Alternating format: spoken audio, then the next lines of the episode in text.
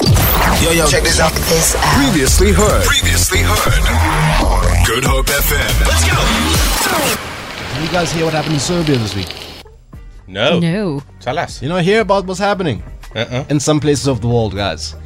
Normally I I do, know but that we have our struggles at home, right? yeah. But sometimes you come across some dark, dark tales that make me count my blessings that I am living in South Africa. Mm-hmm. I know that we've battling load shedding, whatever, but we're not having to deal with classroom mass shootings. Guys, a 13 year old, a 13 year old has uh, caused harm to his classmates and his teacher, six to seven of them, and others are in hospital as well. But s- yeah, six to seven have perished. It was planned. uh, How does a 13 year old plan an attack Yeah. such as that? Such as that. This happened out in Serbia, and uh, I think it happened on Wednesday. You're But yeah, it's it's it's really been a dark story that really had me feeling down on how humanity is choosing to do this thing called life.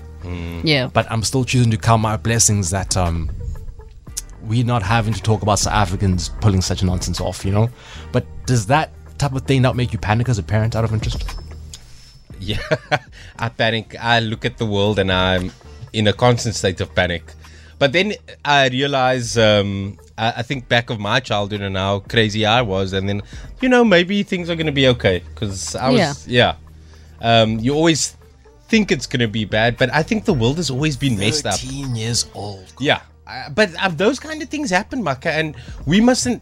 As much as we are, we also sheltered here in our beautiful city of Cape Town. South Mm-hmm. Africa is a real and raw place with a lot of trauma Yeah. and a lot of violence. So we must also be aware that that stuff is just around the corner for anyone. At all times. Um. So yeah, but you know what? I still count my blessings that I was. I'm born and No, raised in Cape Town. 100%, 100%. I love the city.